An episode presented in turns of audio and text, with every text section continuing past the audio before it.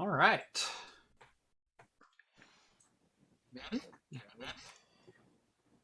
Hey, there we go. We are. All right. And Set we up. are live. Welcome to Talking Heads, everyone. Episode two hundred fifty-one, although that number is a little contentious because I think we counted wrong all along. If you've never seen the show before, we talk beer, we talk tech, we talk games, pop culture, entertainment, usually some Star Trek. All super chats are read on the air so long as they will not permanently demonetize the channel. We do drink alcohol on the show, and if you're drinking along with us, alcoholic or not, let us know in the chat and we'll give some early show shoutouts as we go along. Last but not least, if you'd like to take part in the super secret chat and the even more super secret after party, think about joining the Patreon. Link is down in the video description. As a bonus, you'll get exclusive access to the Discord server, where you can chat with myself, John, Rhett, Steve, all the hosts from Talking Heads, and join the awesome community that hangs out over there. Yeah. Here we are. Here we are. Here we are. We're here. Yeah, I don't I don't know how many episode counts were off. I just noticed last week uh, was two forty-nine, and the week before was two forty-nine. I'm like, all right, something's yeah. wrong. yeah, something's wrong. Now, now here's a little spoiler. Uh, way back years ago, I wound up skipping a number by accident. So because we repeated one, this may actually be episode two fifty. I'm not quite sure, but I'm not going to go back and renumber everything. So I'm just going to go with what the most with what the most recent Here. count was. They're now lost forever in the archives. Right. So I'm just going to call this two fifty-one. If you were looking forward to a two hundred fifty celebration, that's not even the big number. The big number is two fifty-six. We we escaped the eight-bit realm, and we have to start cruising towards sixteen. So that's the big number. Yeah, we'll hit two fifty-six. Oh, what is it? Uh, next Middle of month. October? Yeah. Yeah. Middle of October, twelfth or nineteenth. Yeah. De- depends if we forget an episode. Depends on if we skip another one. yeah. Uh, how's it going um, tonight, John?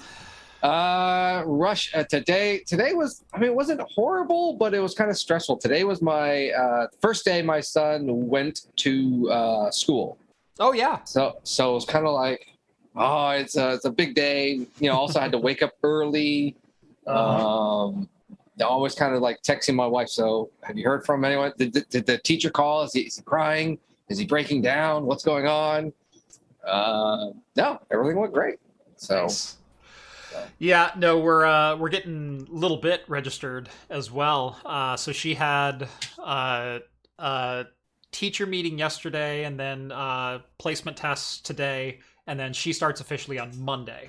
Uh, is is the way our schedules are working here. So yeah, it's it's been a little hectic uh, the last uh, last couple of days. That and everything, every project I have attempted hates me right now.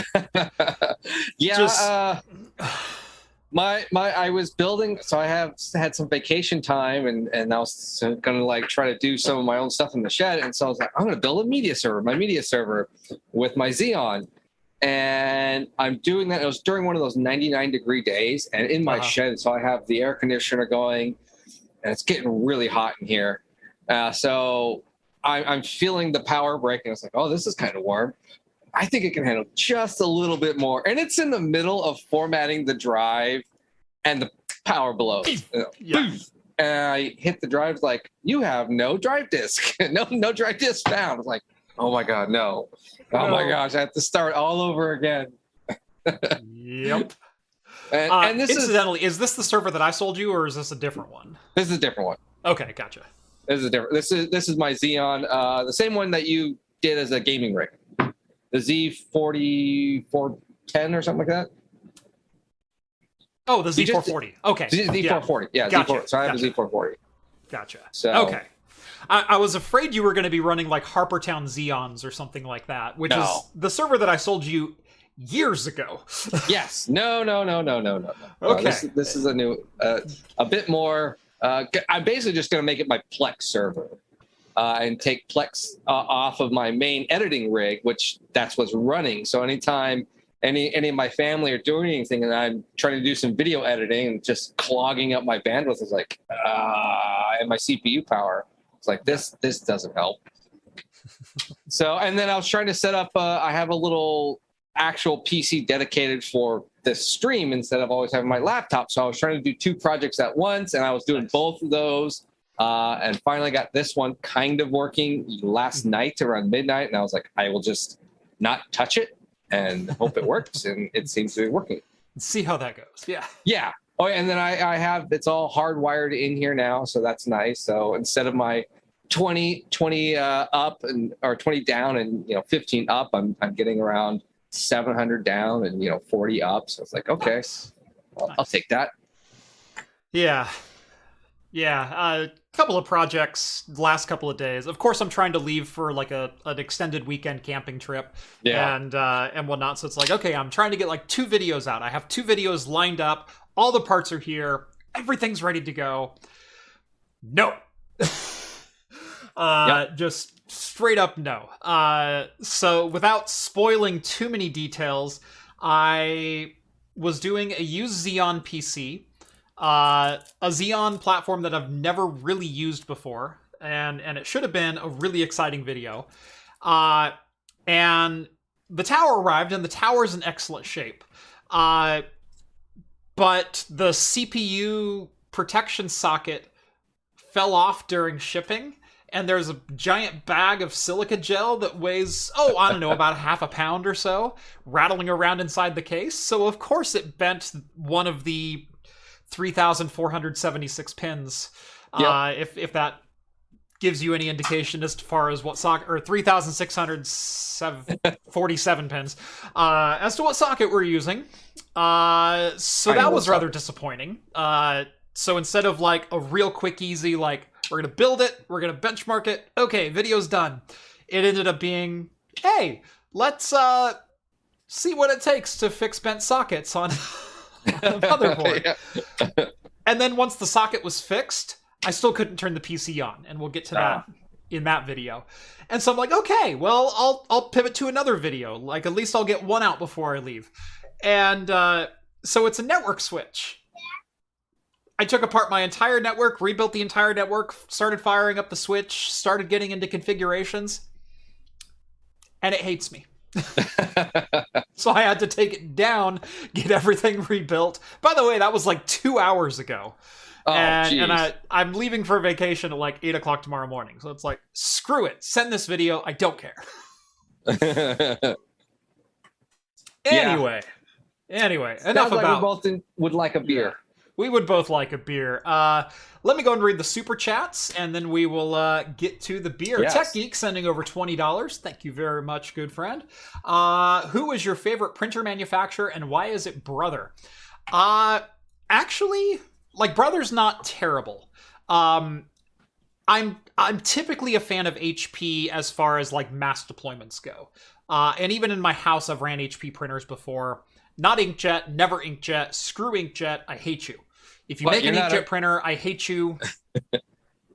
You're not a Ricoh guy? Right. May may you step on a sea of a thousand Legos. Like, like I hate you.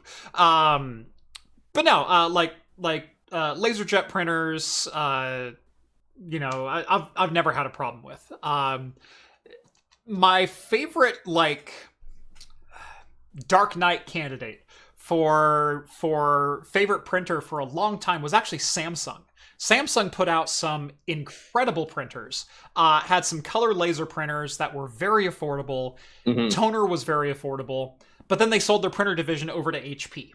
Yeah. And and and they did away with all Samsung's good software and everything else, and now it's just like the regular H P universal driver, except you can't download the Samsung driver as part of the H P pack, and they don't host everything properly anymore. And actually, the Wi-Fi broke on my Samsung printer for like a year. So we actually just finally replaced it with, with a, a brand new H P printer.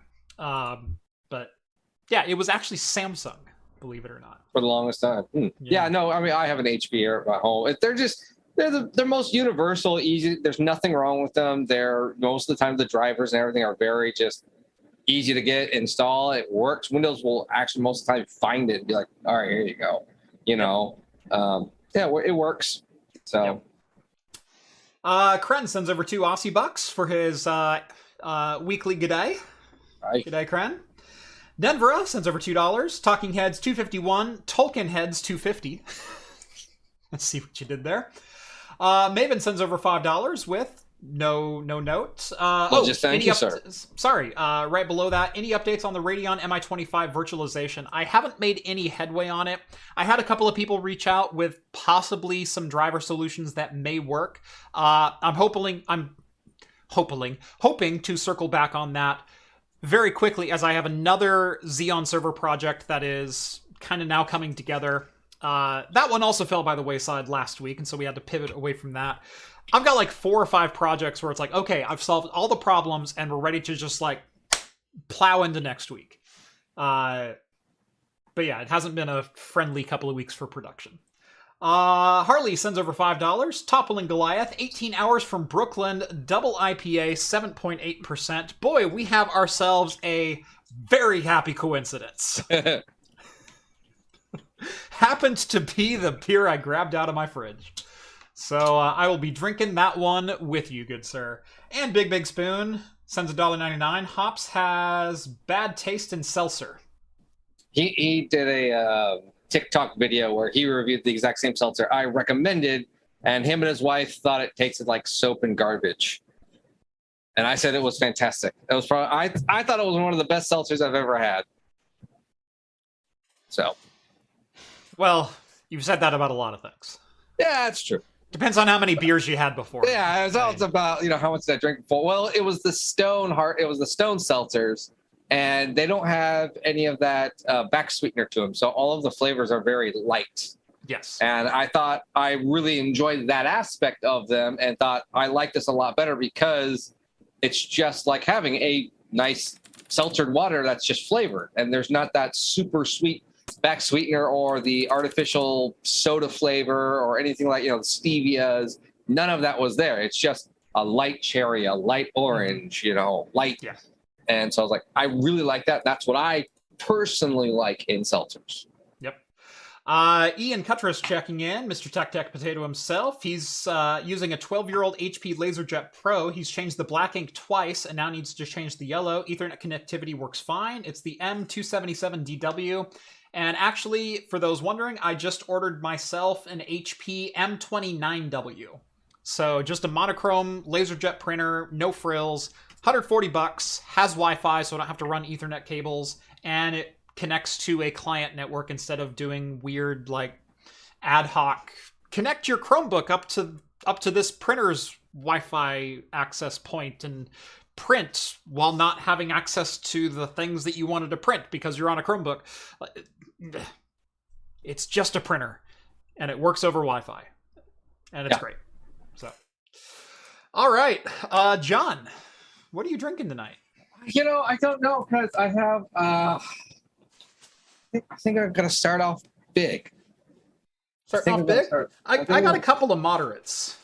I I I have something. I had two. I was going to open, and both were huge, and I was like, oh, I can't. But this one, I think you're going to be jealous of the flavors. Uh-oh. Or they're just interesting. Now, and Dude. It's a sour. Okay. All right. It's called Smoke Sting. Before I show you, it's a fruited sour ale aged in mezcal. Ooh. And finished with lemon juice, blackberry honey, blackberries, sage, and rosemary. fourteen point seven percent. So I am uh, intrigued that on this one. Wonderful, right? I mean, it really does. Uh, so I was uh, in my local shop the other day, and one of my favorite seasonals uh, hit the shelves, and I was not aware that they made this in larger than pints. So of course I had to pick one up. Uh, oh yeah, Megalodon. Yeah, uh, baby. So this is an annual release from Ninkasi. It is a very sought after I P A uh, for beer trades and and that kind of thing. Uh, we happen to live close enough to Eugene that for pretty much four months of the year. It's in stock, it's on shelves, it's readily available. Uh, it is not a rare beer for us, outside of the fact that it's just a seasonal release. Yeah. But absolutely fantastic. ten percent, uh, seventy I B U, and honestly, a, a West Coast classic. Oh my gosh. This is sweet. You can taste that mezcal, that, that weird... I don't know even how to describe mezcal. It's not smoky or spicy. It's just this really weird flavor with the blackberries. Yeah. Well, mezcal would be um, an oaky sweetness is, is typically what, what you get with that. Uh, that and because it's it's an agave base, sometimes you'll get yeah. hints of that tequila, that agave, that uh, uh, little bit more of a citrusy sweet. Yeah, I, you definitely taste like blackberry and honey and a little oakiness. Yeah. Um, and my gosh, this thing is, for a sour, it's thick. Mm-hmm. It, it is um, like well, a I would port- hope so at fourteen and a half percent. Yeah, it's, it's I wouldn't say like a port wine. Um, it's like a very sweet dessert wine. But not super like that. Uh, what's that Jewish wine? Uh, Manischewitz. Yeah. Yeah, it's like that thickness. Okay, well, that's a reference out of left field. All right. Well done. Oh, I like that. All right.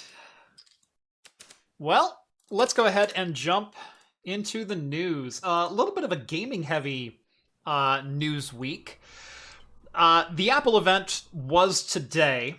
I. happened to not watch it because I was fighting with my own home network forever, and uh and honestly it, it was just an iPhone event from what I know. Uh in fact, let me go ahead and load up Apple Insider really quick and we'll check it together just so we're all on the same page, because I'm sure there's some people who are curious. Uh oh shoot, I forgot to uh oh yeah, you got other screen. Yeah, hold on, hold on, we'll find it. There it is. Uh oh! Did you get moved over? No. Hold. Oh, more of me. Different monitor. I know what's wrong. There we go. All right. Uh, Apple unveils the iPhone fourteen Pro, iPhone fourteen Pro Max. Apple debuts Watch Series eight. Uh, they have MagFit handles that are getting official Apple support. iOS sixteen will help you identify counterfeit AirPods. I know they're counterfeit. They're counterfeit. I didn't yeah. want to spend two hundred twenty-nine dollars. Mine actually uh, just broke. uh, my wife does use actual AirPods. Uh, I, I bought her some. Uh, the the AirPod Gen two are some of the only earbuds that fit in my wife's ears. Mm. And, and she absolutely loves them. Uh, myself, I, I use a... a set of Skull Candies, the the A N C, the indie A N Cs, and oh, yeah. these are amazing. Uh, but uh, yeah, she and she loves her AirPods. Uh, I've got nothing against them. Um, but yeah, uh, pretty much iOS updates. AppleCare Plus now allows unlimited accidental damage repairs, assuming you pay the uh, uh, the deductible. Uh, Verizon one Unlimited for iPhone plan includes Apple One subscription, so cool. Yeah. New bands. Any anyone need a new watch band? Because apparently that's worthy of a keynote. All right. Apple news. Done. Yeah, there it is. Uh, moving on to gaming. Steam has... Uh, the Steam Deck, rather, has definitely made an impact in its about eight months or so on the market. Uh, markedly with the games that are being played on a daily basis on Steam. You would think, being a P C platform, you just pick it up and you have the same ten games that are that always dominate the list, like C S G O and Red Dead Redemption two and, yeah. and Skyrim and games like that. And while there are some notable games still in the top ten here, This list is vastly different on the Steam Deck than it is for Steam on the P C it, side yeah. of things. Uh, and there's some really interesting games on this list. So uh, the Twitter account On Deck, which is the official Twitter account for the Steam Deck, uh, showed us the ten most popular games that people are playing, actually playing, play hours and number of times opened on the Steam Deck. Uh, and the top one on the list is a three dollar game called Vampire Survivors. Uh, we've also got Cult of Cult of the Lamb. Uh, and then we get a couple of triple A's. We've got Elden Ring and uh, Marvel's Spider-Man Remastered, which if you have not played either of those, highly recommend. Number one, if you like Souls games, Elden Ring. Number two, Spider-Man is just ah, chef's kiss as far as like freestyle combat should go. We've got Stardew Valley. We've got No Man's Sky. Hades making an appearance. Uh, Hades definitely more of a kind of a cult cult classic game where it's it's got this massive cult following, but seems to be kind of like under the the the radar of a lot of like top ten lists. Really happy to see Hades making an appearance. Uh, we've got Multiversus. We've got, of course, Skyrim com- comes in at number nine, and then Monster Hunter Rise at number ten. Yeah. I'm not too surprised, though, that a low-cost game and a low-budget game for a handheld, because people right. are like, I want, I have this handheld device. What game that's probably low, you know, not very large or anything, can I just put in here and plug and go? And they probably, there's plenty of addictive, fun-playing, low-budget, you know, third-party games that are out there. Mm-hmm. Um, I, I'm not surprised something like this is, has happened, you know. Um, I have also noticed, too, a lot of the Steam Deck orders are now being fulfilled finally. My boss just got his in. Someone um, in chat said theirs is just now said it got shipped. So I think a lot of people are just getting it and being like, what's new that's not on my P C? That's meant for more or less handheld style. Right. So... Right. Uh, so to put that into perspective, uh, those games themselves... Uh, if we scroll down on the Steam hardware list here, let's see if I can find that. There we go.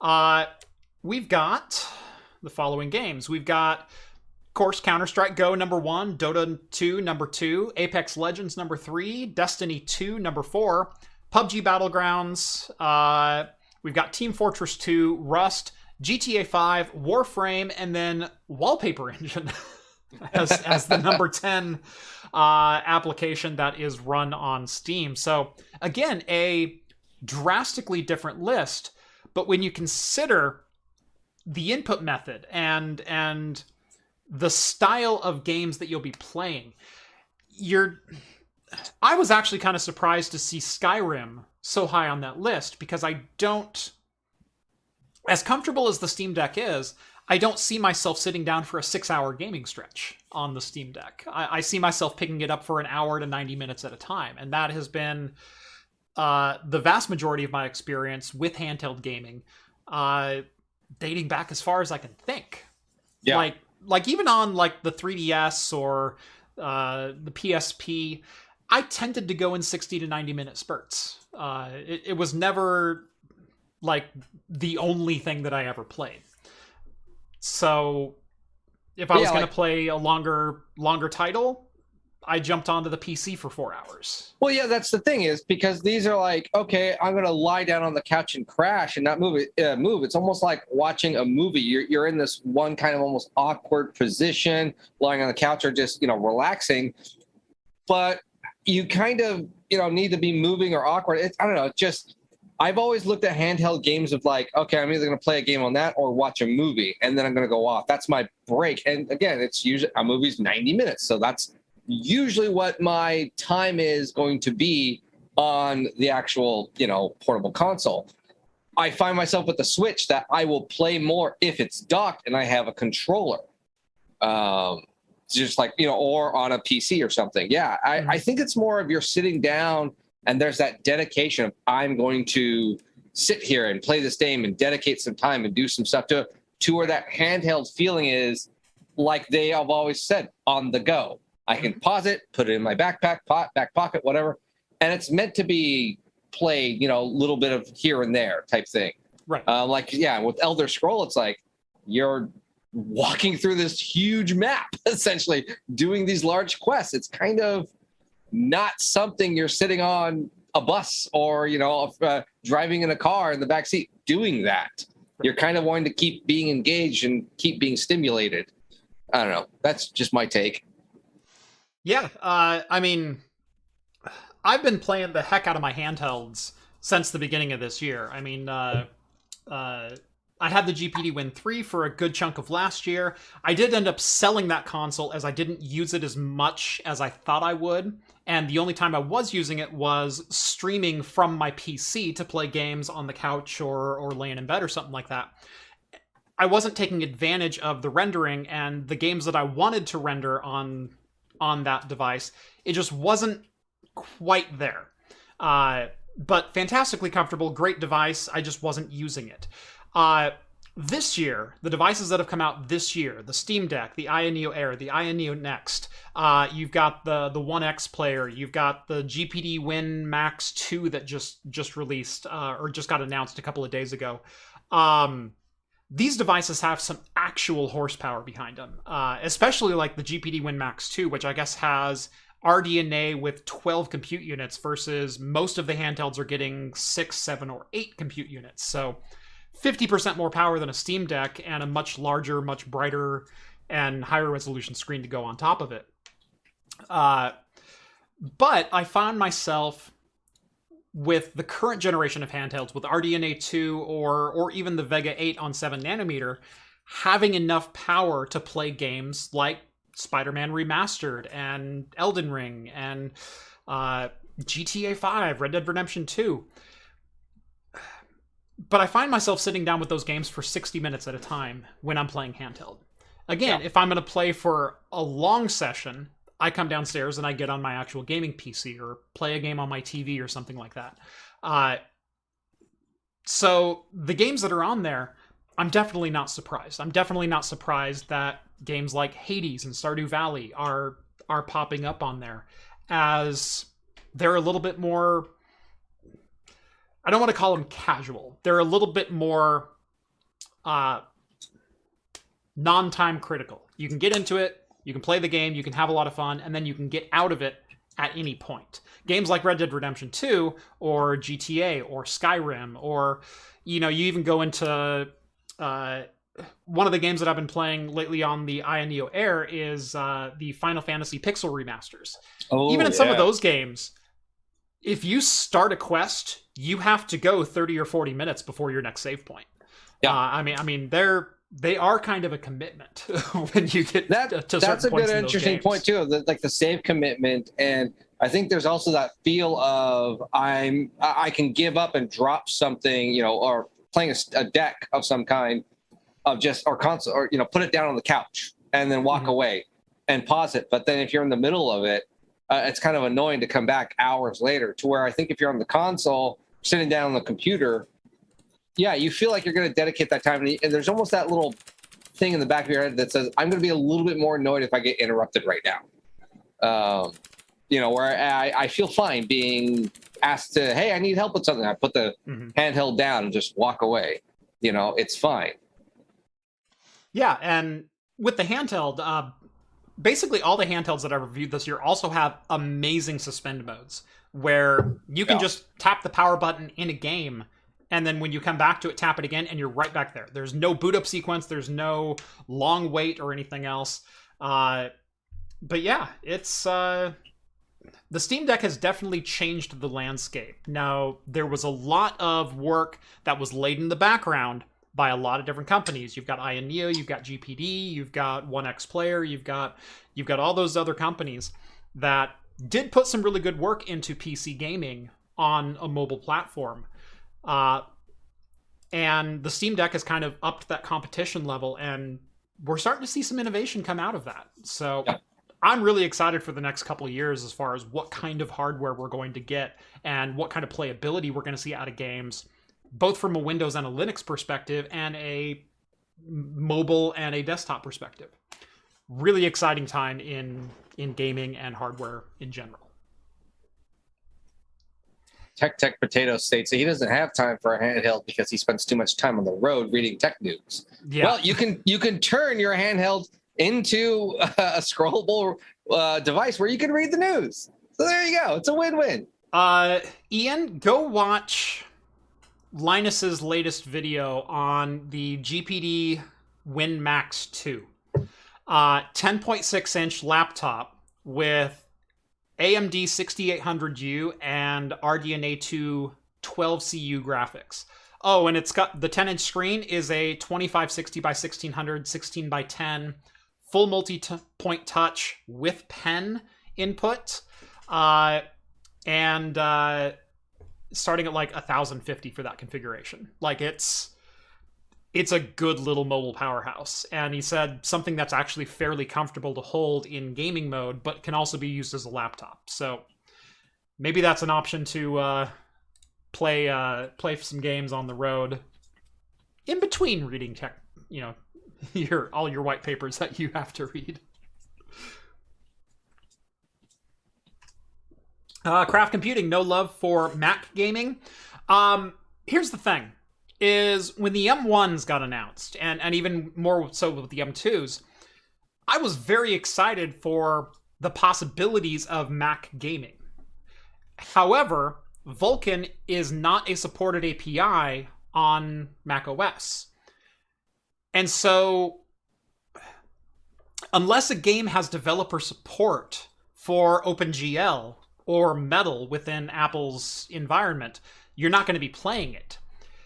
The difference is that Steam and Linux and the Steam Deck and and what Valve has managed to do with D X V K and Wine and, and all the other compatibility A P Is uh, to make Windows games playable on their platform, it's really not possible on the Mac as a platform, because Vulkan doesn't exist. They're they're translating DirectX calls to Vulkan calls and making it work.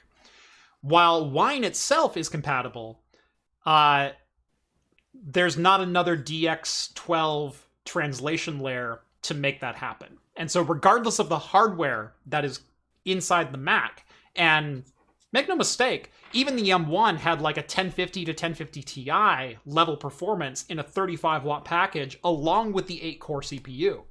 Uh, very, very impressive results from that as far as just like raw hardware goes. And the M, M1 Pro, M one Ultra, the M two, they've taken that even a step further. But, um, I, and I've, I've said this time and time again, unless software support catches up, there's really nothing that can be done to take advantage of that hardware. So I'd be excited if Vulkan finally came to Mac, if if Mac officially opened that up, but they seem to have no interest in that because they want to use their Metal A P I instead of Vulkan or even OpenGL at this point. So there you go.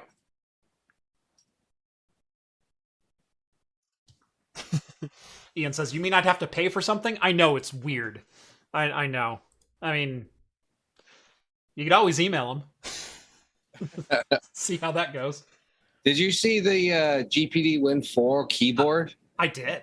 Uh, oh, I'm actually really stoked for the G P D Win four as well. Um, that's also going to have the the sixty-eight hundred U. Um, here, actually, uh, they shared it in the chat here. Uh, so G P D Win four, here's the render of it. Oh. It's... It's very much in like a P S P form factor, which, yeah, as far as handhelds go, I love that form factor.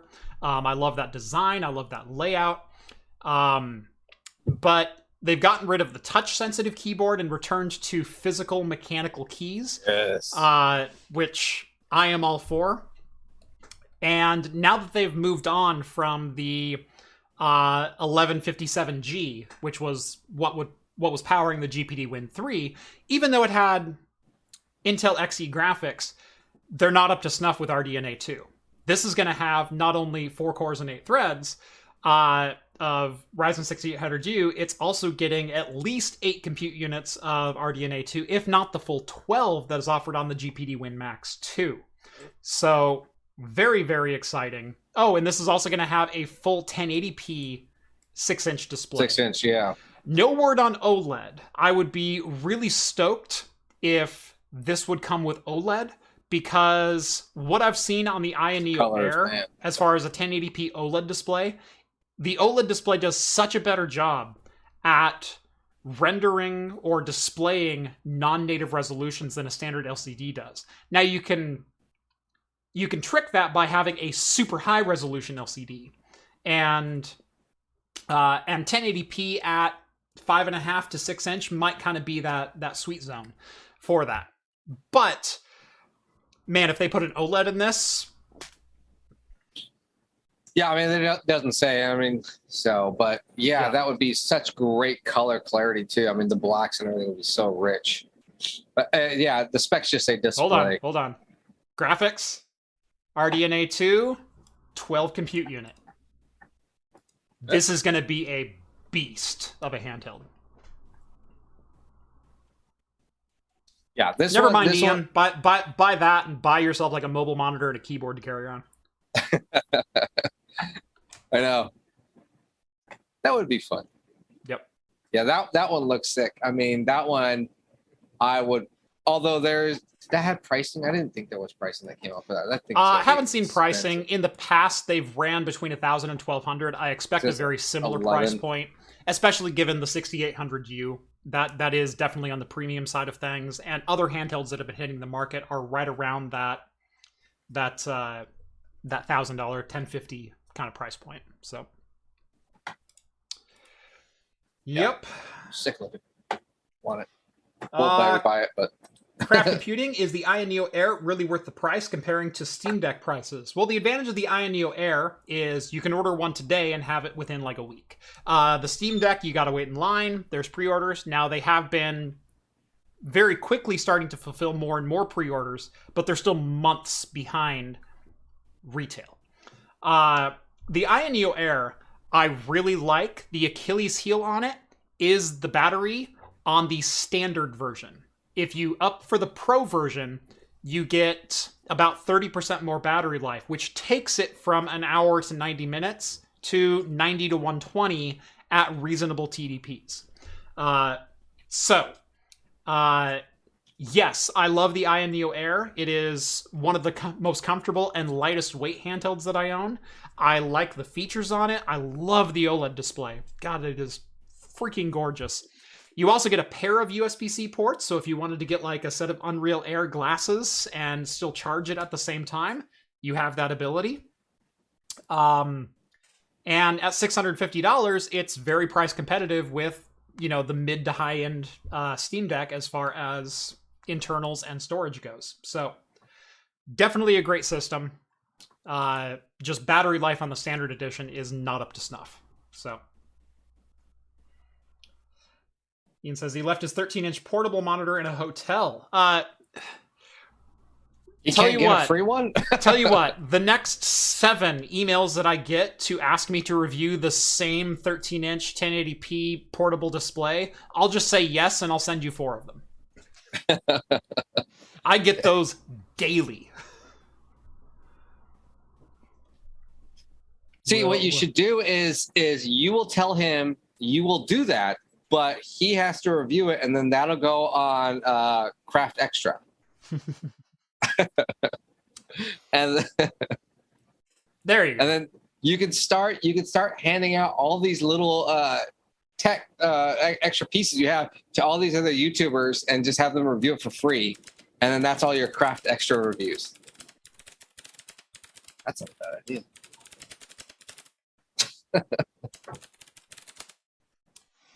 All right. Just like every week, this show does have a sponsor, and that sponsor, as always, is Linode. Thank you so much, Linode, for sponsoring today's episode. If you've ever needed to host your own servers, whether it be for home or business use, but don't have the resources to invest into hardware, power, cooling, time, or even space, why not let Linode host them for you? If it runs on Linux, it'll run on Linode. That includes the software for most of the tutorials that you'll find on my channel, like how to run your own ad-blocking recursive D N S servers, V P N gateways, your own cloud-based Plex server, and more. with shared C P U plans starting at as little as five dollars per month and scaling up to as high as you need to go, you'll be able to find a hosting plan that fits your needs. Even if you do host your own servers, you can use Linode to keep a backup off-site, because remember, RAID is not a backup. Linode was also the first alternative cloud provider to have NVMe block storage available to all customers. Last year, they began rolling out NVMe drives to all eleven of their global data centers. Best of all, storage rates will remain at the same low price they always have been. Visit linode.com slash craftcomputing and get a one hundred dollars sixty day credit just for signing up for a new account. That's linode.com slash craftcomputing, and thanks again to Linode for allowing us to drink for another day. Thank you, Linode. Thank you. Thank you for this frosty beverage, Linode. Mine's nice and warm now. Mine is getting I, warm, yeah. I can I can feel it, though. I can feel the alcohol. It, Your it cheeks is, are a little rosy. It is tasting like a wine, and it's like sitting right up here. Uh-huh. And it's, it's, it is. It's, it's like having a sweet wine. Yeah. Uh. I mean, I, I, I feel good. uh, Sean says, Jeff reads this ad much like me reading any of the favorite books for my son. He probably reads this ad in his sleep.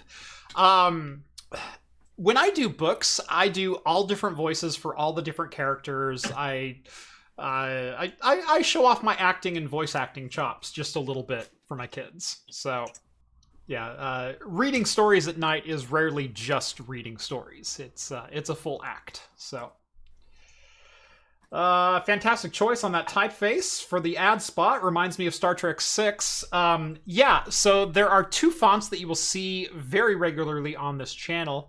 Uh, actually, three. Uh, the font that is on the Talking Heads overlay is Okuda, and it is a... Uh, clone of the Elcars font.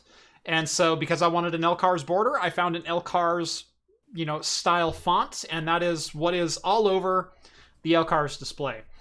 There's a couple other fonts that are called Final Frontier and Final Frontier Old Style. Uh, the one in the Linode ad is Final Frontier Old Style, and it is very much like the old school, you know, Star Trek movies, one through six. Um... Final Frontier New Style is, uh, or sorry, no, Final Frontier Old Style is a squished one. So the one in the oh, Linode ad is Final Frontier, it. Yeah. And it's it's really large, stretched out letters. Final Frontier Old Style is what is in most of my thumbnails. Uh, and that is a much more compressed, tall letter, so I can actually fit more text on the screen while still having it very big and blocky and readable. So, and yes, they are all Star Trek inspired. Yes, if you've never seen this show we, and or ever heard the intro, we talk a lot of Star Trek, or there's lots of peppered Star Trek themed stuff in the background, all mm-hmm. over. Especially if you go early on, you'll see Jeff unboxing stuff with bat lists, or and or that was Rhett. Was that you? I don't remember. Uh, no, I I used the bat lith once. Okay. Uh, so. yeah, I've done the uh, I've I've done a couple different different knives. I've I've got a uh, a Doktag for for doing yep. most of my unboxings. Uh, Ceremonial. In fact, in, in fact, I I made a reference to uh, uh, unboxing the latest tower, and I said a most honorable unboxing. Did you, oh, we'll talk later, maybe yep. if we have time. But did you see? Uh, uh, did you see the of last course. two episodes? Okay, yes, of course. Well, I no, I sorry, I saw the first episode. I haven't seen the episode two or three. Oh, so. oh, uh, I'm a little behind. Think, I'm a little behind. I don't think I don't think three's out. Is it? Third comes out tonight. tonight. Yeah, two, two is fantastic because there's there's a lot of Klingon references. General, I've seen some screenshots from it. So. Yeah, General Martov makes a comeback in the best way possible. So oh, it's, I it's can't great. wait. I can't wait. Anyway, Zachary stealing the show. Yeah. Dropping five hundred bones. Dude, it's my birthday tomorrow, so starting the party early. Zachary, my cheers friend. Cheers to that, sir. Cheers. Man, we got to get back to the days where Jeff would get that much and he had to get, take a shot. Mm-hmm. uh, You're like, yeah, no, back, it's too early. back when I was too small to for YouTube to demonetize me. Like, yeah. Yeah, I can't have that uh, abuse on there. Right. Yeah, they, they frown at, at money for shots. So, Jason's screwed. I mean, I I can't say I didn't do it a couple of times, but... And, and you know, five hundred dollar Super Chat, that definitely earns you choice of next drink, I would say. But happy birthday, my friend. Cheers. Hope it's a great one. Uh, Ian says, my A D H D is so severe, it's eighty-four K. It's one of my favorite jokes as of late. Uh, Amazon has shut down access to the Rings of Power series rating, as well as IMDb deleting ratings due to criticism and negative reviews of the new show. Uh... So, I haven't watched it, so I don't know. Yeah, I haven't watched it either. I've seen a lot of the of the criticisms that have been levied towards it. And I have to say, man, I wish people would just grow up. Uh, have you seen most of the criticisms, John? Have, have you been reading any no, of them? No, I, I, I haven't. I've seen a, like the previews and what people are just complaining about. Of like, oh, this is what the cost of it has given us. But I've never gone through the comments. Uh, some of the things I've seen as far as like the intro or anything, like, well, that's a cheesy one, but okay. Yeah. Um, as far as production value, like, oh, this looks great, and, and you know, spare no expense, and right. So again, I, I I haven't watched, so I'm not going to critique. I can't critique, so I I try to refrain from judging something till I've seen it. You know, yeah. um, even uh, with like the Game of Thrones, or like, yeah, new Game of Thrones is like people said it was bad. Like, I want to watch it. It's like that's not bad. Yeah. Uh. So a lot of the criticism is coming around the actor selection, and I could not disagree more with people oh, it's one of those. criticizing. Um, they're saying, why didn't they make Galadriel more attractive? Um, I don't know. Maybe because she's about? riding a horse and killing orcs and trolls? What do you, uh, what do you mean? That's okay. I and, was gonna say that's oh, attractive. Oh, and by the way, I'd still put a ring on that. See what I did there? Uh, uh, how many of them though? Because the Ring of Men have nine. Right, right. Well, I'd give her at least two. Uh, so all I see in in the negative comments are comments about how unattractive of a woman they picked for Galadriel, which is a That's lot bogus. of a lot of incel type type criticism. I've also seen comments about like, well, Tolkien never established that there were black dwarves or or elves of a different color or anything like that. And it's like, okay, uh, many other fantasy series have, and if they wanted to cast an actor who is not of I don't know, Irish, English, or, you know, New Zealand descent. Why not?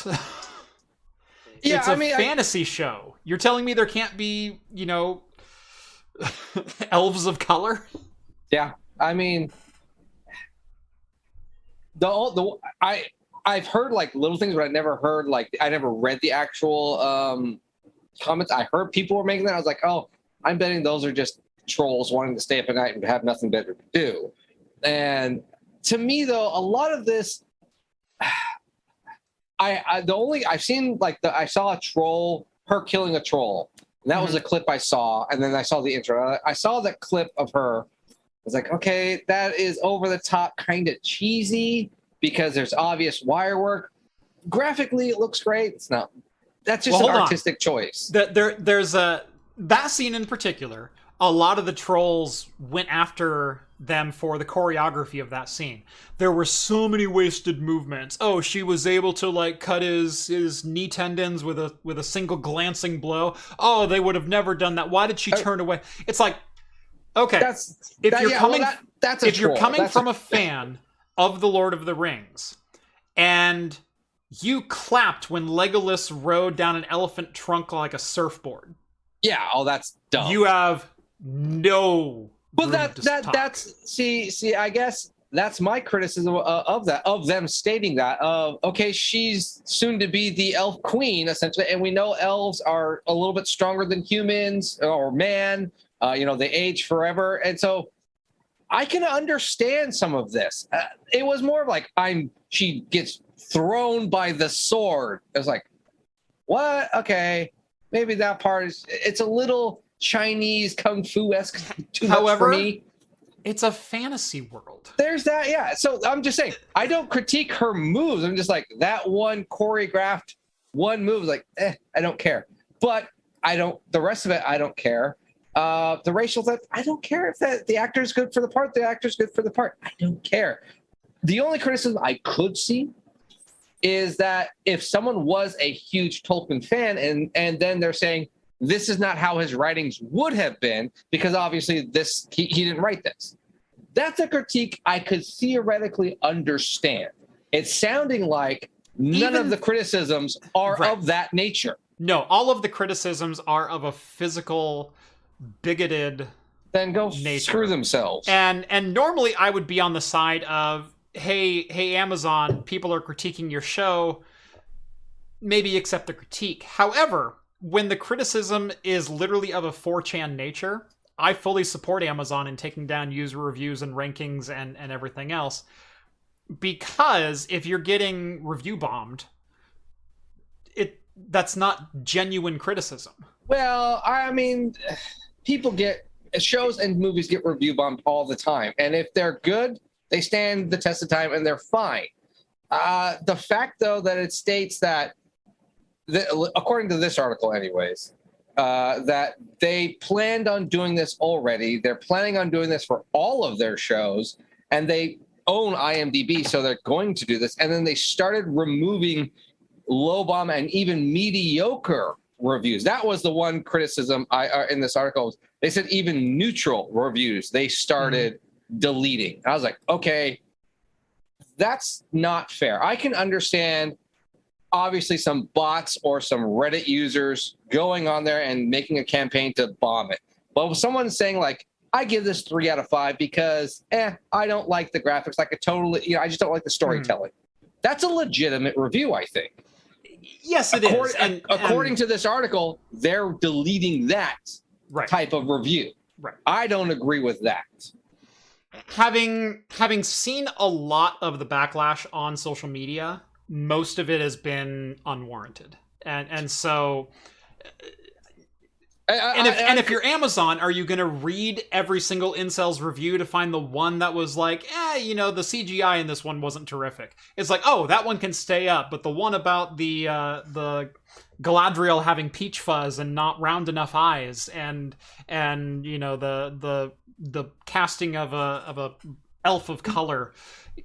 That, I mean know, that that, that like, particular I don't I don't like those, but it's like as far I mean because they did a lot of that same stuff with Game of Thrones of that person didn't have that hairstyle, this person uh, you know um, the you know his nose was technically fully cut off. No one complained at the appearance of Tyrion Lannister. They all did. There, there's from, a bunch from, of, from the book to. Uh... I mean there there's enough art there's enough reviews of people saying the diehard fans saying. They doesn't doesn't look correct. They made them look too different to where people are praising them, saying this is the perfect interpretation of them. Uh, same with Harry Potter. A lot of people with Harry Potter are like, these people look too good compared. Like Harry looks too good compared to what he looked like in the book of the illustrations. Right. Uh, so Ron, I, was, I, Ron was supposed to be six foot. What happened there? Yeah. So I. I oh, the under- actor didn't grow from age eleven to seventeen, quite like yeah. we predicted, and he ended up at five eight.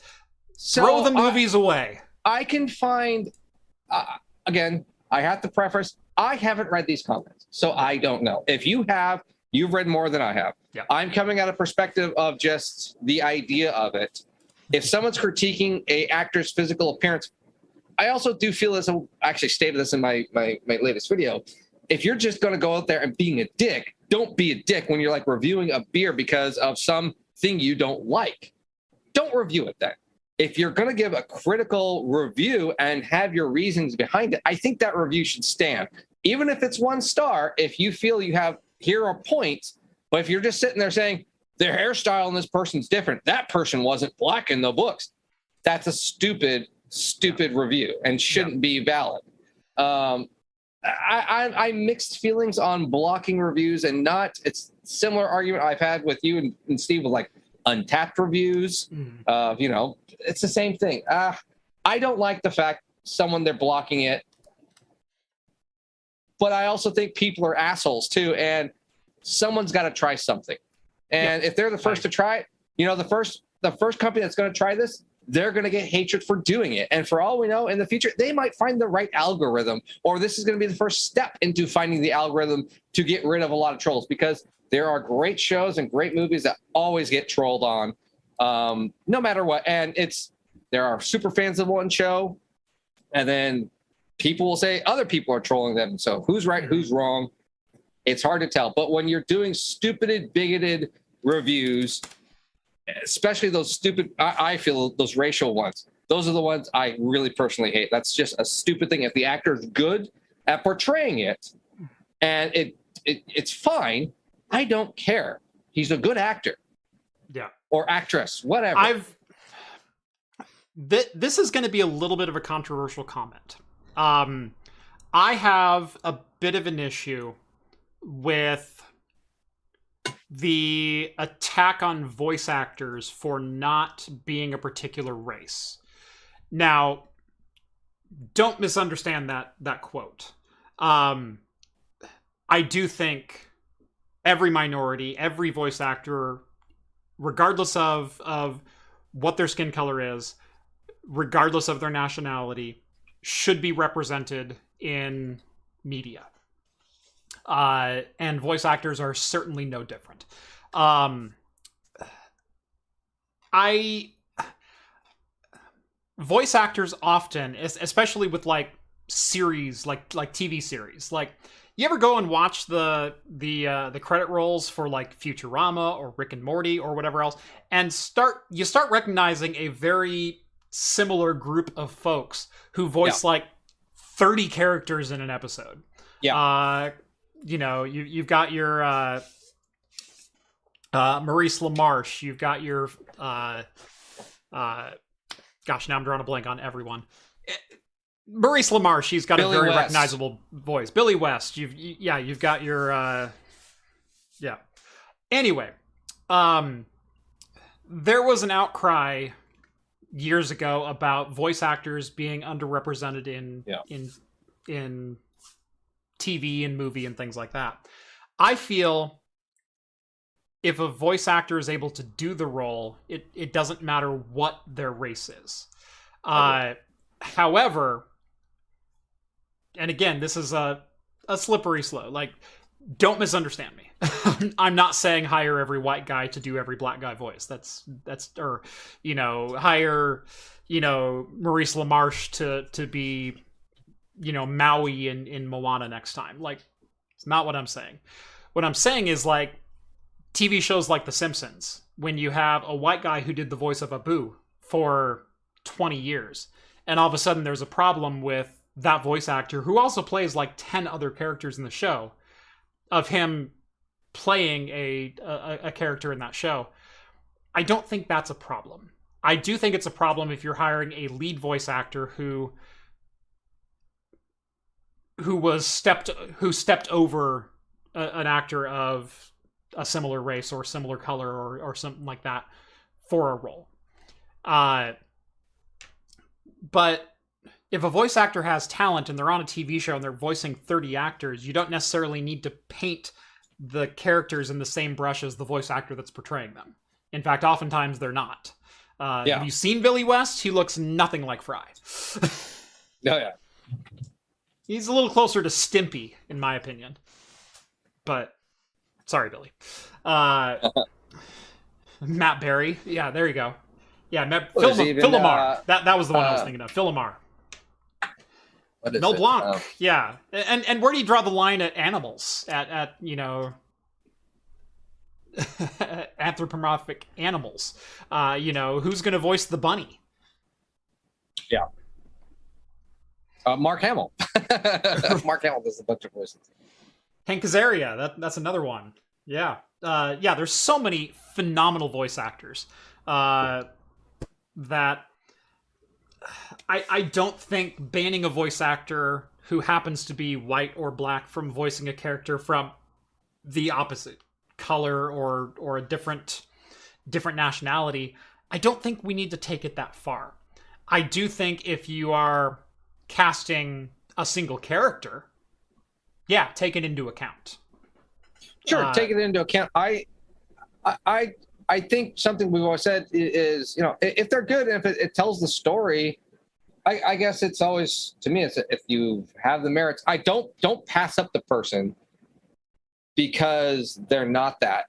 Mm-hmm. Base it on the skill of their level. Like if they're, if a person is a particular nationality, then they're playing a role, voicing or acting. If they're a good actor and they do it well, I don't care. Hamlet can be black or Asian or right. an Irish guy or a white guy. I right. don't care. Um, it's, if it's done well, I will enjoy it. Do you know? Do you know what no one ever had a problem with? Is, you know, the Fairly Odd Parents, Timmy Turner? Yes. Okay. Do you know the voice actor for Timmy Turner? Uh, I I I'm I I've heard him before, but uh, no, you haven't. Tara sure? Strong. She is the voice of most of the Powerpuff Girls. She's the voice yeah, of... Yeah, no, I've, I've heard her. The Rugrats. Right. She voices Timmy Turner. Oh, yeah. Yeah, he, she does... She also does... Um, what was the baby in Rugrats? Yeah, Dill. Yeah, she, Dill. she did it, Phil, uh, Phil and Lil. Yeah. So, no, no, I, I, I've, yeah, I've, she did I've the heard twins. Her. Yeah. Yeah. Um, yeah. Uh, no one seemed to have a problem with with Tara Strong voicing Timmy Turner. So, well, I mean, the the voice for Bart Simpson is a right, girl, right? Exactly. You know? Um, so a- again, don't misunderstand me. I'm not saying don't represent. I'm not saying don't take it into account. But but holy crap, there are times when it's okay too. Yeah, totally. So that's fine. Yeah, no, I yeah, I. You know. I agree. You know, they, they hired, uh, uh, hold, hold on. Uh, Peter Dinklage. They hired Peter Dinklage to play Tyrion Lannister. Uh, should they have hired an actual hunchback with, with, uh, dichromia? Yeah. yeah where, exactly. where he had one black eye and one green eye? Because that's what it was written at, in, in the book. Like, where do you draw well, the line? And, well, yeah. And, that, and, and there is a point of, of, underrepresentation and misappropriation and things like that that are rampant through popular media. But there are times when you have to take a step back and say, I'm going to hire an actor to play a part, and this actor is the best person for that job. Well, actually, you want to know what the worst part is, is, is there are, unfortunately, the, the horror, the other side to that where studios and places to get around it is they just hire the same two actors. Mm-hmm. You know, there's, oh, how many... If you think about how many movies you've seen in the past thirty years, what two Indian actors, Native American Indian actors, do you think come to mind as the villain or or that guy? There's like two. I could put up two. You're like, oh yeah, ninety percent of the these two these two guys play every Indian in every movie. Mm-hmm. You know, every Indian chief or Indian bad guy or whatever. Yep. These two actors. Yep. Uh, so as, just because you're representing them doesn't mean, you know. There's also that. Try to find that hidden hidden talent, that gem out there, you know. Right. Um, don't always play that easy. There's also very hard, too, because, you know, you're the casting director and then you're getting beaten down by the studio. There's there's probably a lot more that we're not seeing, but that it's more of a cultural thing, you know, of like, right. we need to rise above certain um, ideological views and perspectives that we should be better. Uh, and it's just one step at a time. Right. Uh, super chat from Den Denver. There we go. I'm on first episode now, and my only critique is that the isolated uh, Harfoots people seem to have a seem to have different accents, and the Foley seems off. Really, this sound for that, I like how this isn't star-studded. Uh, so I'm assuming first episode of uh, Rings of Power. Yeah. Um, I mean, uh, I like the idea that it's not star-studded, too, because that's you're finding new talent, and this is going to expand the pool of talent for other shows to come. Right. I like that idea. Right. Um, but uh, yeah, I I do tend to like shows that aren't necessarily star-studded. And, and again, nothing against phenomenal, well-established actors, but I always love seeing new actors kind of rise to the occasion and turn a role into their own and not just be like, oh yeah, that's Brad Pitt playing some other guy now. Uh, you know. Uh, yeah, and I know. Oh, yeah. Geerling says, I'm most annoyed that the dwarf lady doesn't have a beard. Like, talk about appropriation.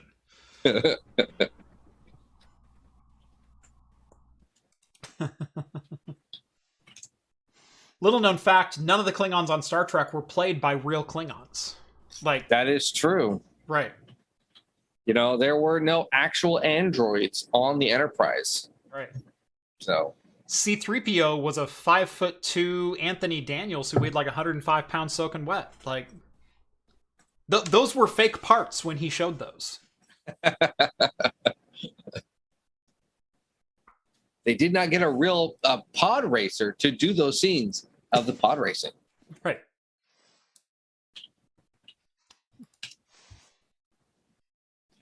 Oh. So Bulba was puppeteered by Yoda. Not the same puppeteer. It was Yoda holding up puppets while also being puppeteered. So puppeteer by proxy. Well, see, if we want to talk about that, I mean, really, Yoda was the worst one because they took away that puppet and gave it to his job to a C G actor later on. Oh, that's appropriate. Jeff says, wait, then who was Data? No, no, no. Data actually was an android. Brent Spiner really is cybernetic in real life. Oh. Anyway, we could spend all day on this topic. Uh, John, how is your beer coming along? I, I have a, a sip left. I, that's about where I'm at, so I think I'm going to polish it off, and then we'll jump into the next one. Oh. You can take you can take two sips if you need, my friend. Uh, I am I am uh, slightly regretting my decision. Not fully, slightly. Just slightly? Yeah. Just slightly. So for my next beer, I have from Toppling Goliath. Uh, it is eighteen hours from Brooklyn I P A. Uh, it is a seven and a half, seven point eight, seven point eight percent I P A, featuring Idaho seven, Citra, Saz, Simcoe, Nelson Savan, and Mosaic hops. And it is a collaboration between Toppling Goliath and Other Half Brewing. And I have heard nothing but good things about this beer.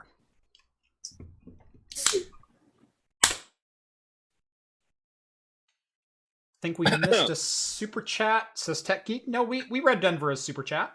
Did we yeah, miss we one did. Further up? Oh yeah, Tech Geeks. Oh, Tech Geek. How did twenty we? Bucks. Okay. I think we're ranting. That might have been my rant. Uh, so yeah, he's he's trying to get me to to never give you up and never let you down. Uh, twenty dollars from Tech Geek. We're no strangers to love. You know the rules, and so do I. A full commitment's what we're thinking of. You wouldn't get this from any other guy. I just want to tell you how I'm feeling. Got to make you understand. Yeah. I think he was making reference to my "Don't Misunderstand Me." Ah, uh, I think so. Yeah, I could rock would, that. Would be my guess. Were, what was my rant? Uh. Ah, wow, that's uh, that's a that was a big beer, especially on an empty stomach. Right. Eh, I still won't learn my lesson. That I'll probably pour. do it again. That pour. Oh, look at that. Ugh. Oh, wow. I need a glove. Ah, there it Stick is. my nose in the foam. Ooh. That's a rich, rich orange.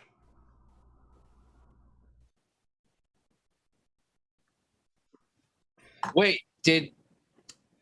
Would that oh, wow. technically... Would Tech Geek technically, would that classify as a Rickroll? That would classify as a Rickroll because your mind wants to go, never going to give you. Yeah, home. We just got Rickrolled by Tech Geek. I, I told you. I told you. Oh. All right. He was I trying have... to tell us that he's never going to let us down. I know. Uh, I have, um, man, this is another big beer. I did not think it was this big. Um, okay. Well, there we go. I just grabbed it. Actually, I thought this was a stout. Uh, Lord Hobo's uh, Museum Triple I P A. So this is coming in at uh, eleven percent. Boy, you oh, are gosh. swinging for the fences tonight. Man. I, I will give you a chance for a mulligan. Uh, I uh, I broke the seal. You broke the seal? It's done. Uh, uh, no drinking for me for the rest of the night. Mm. It's going to be a fun after party, I'll tell you that much. I already have to pee.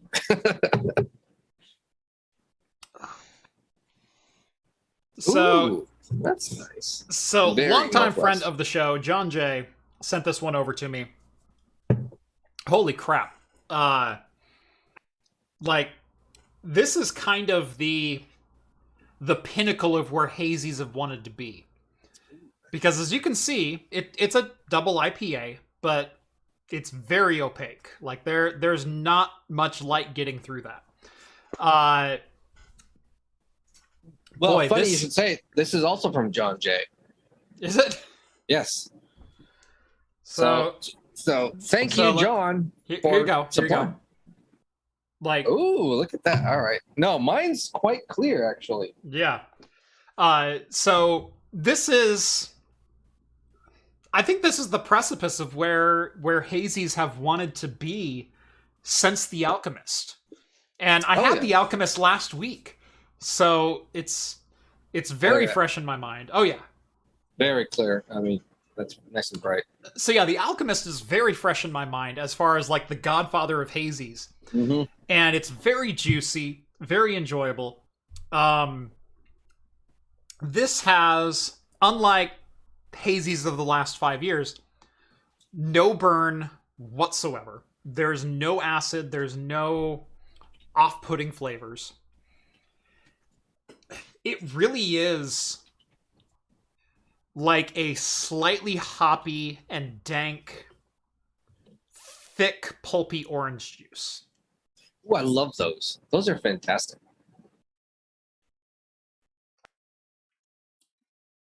Lot of orange, lot of orange. Um, and towards the back, ever so slightly floral. Uh, so it it leaves you... I don't want to say bright. I don't I don't want to say bright or, or playful or anything like that. Like, that's not the right word. But it's like, it hits you with like this thick orange juice up top and then just kind of fades into this lavender kind of floral note. It's actually really good. So like orange juice with a touch of floral lavender? Right, right. Now, when, yeah, interesting. I really didn't jig this one. It's it's very West Coast, um, Centennial, Simcoe, um, uh, yeah, Galaxy Mosaic. So yeah, uh, very good. um, really, I, I, that's the thing is I am enjoying more of the West Coast styles. Just I'm kind of burnt on hazies. It's like that's all yeah. you end up having. I, I go to I go to tap rooms for you know on the weekends and stuff. It's just like all you have are hazies, hazies, hazies, yeah, or pumpkin beers now. Um, yeah, get, get, give me a crisp West Coast, like yeah. I just want yeah. a nice crisp West Coast. Uh, I had a, uh, a a lager or pilsner yesterday for dinner. It's like this is great because it was a hoppy pilsner. Yeah, and I had some Asian with it. I was like, oh, this is actually very well balanced. It worked very well. Uh, just not, you know, five point five percent. I didn't need, I just wanted the flavor combination. Yeah. Uh, you know, so I, I, I'm really, especially like on, on ta- or, um, was it? Tabor. Uh, really trying to buy the weirder or unique stuff. Everything on there is just hazies or, or jammy sours. It's like, I'm really sick of these now, guys. This is kind of boring. Uh, I, I, why can't breweries be a little bit more creative? I mean, that's why I'd rather drink pickled beers than that. But at least it's different. So uh, we got to get you to come over, though, for the hot dog seltzer. I know you. Hey, it's not pickle. It's not pick. You know, if you mix them together, some people might say that's a meal. Uh, maybe. We can do that. I have all the other ones still saved and preserved. You can try them. Moving I'm on. Sure. And the next story. See, that's a great way to segue is to start talking about pickle bears. Crypto. Crypto's always back in the news. Crypto's back in the news. Um, this one's a bit of an interesting story. Uh, so this comes directly from a Twitter thread uh, from Risen, uh, who is a longtime crypto guy. Uh, he's been Very into long. Bitcoin and Ethereum since two thousand eleven, so eleven years now, has been dabbling in crypto. Um, and uh, he sent a very quick update to let everyone know that he's going offline because he'll be spending the next six to fifteen months in prison for selling Bitcoin. Person to person. Right. Yeah, peer-to-peer selling Bitcoin. Uh, and this should pique everyone's interest when it comes to uh, Bitcoin and the response from federal authorities. Uh, and cryptocurrency in general, not just Bitcoin. Uh, so one thing I didn't even know is, did you know that transacting Bitcoin peer-to-peer, that is individual to individual, is actually a federal crime punishable by up to five years in prison. U S C nineteen sixty, as interpreted by FinCEN back in the middle of the two thousand nineteens when it was passed, says you must register as an intermediary if you plan to distribute cryptocurrency in exchange for actual monetization, actual federally backed currency. Uh, so this is quite an interesting read.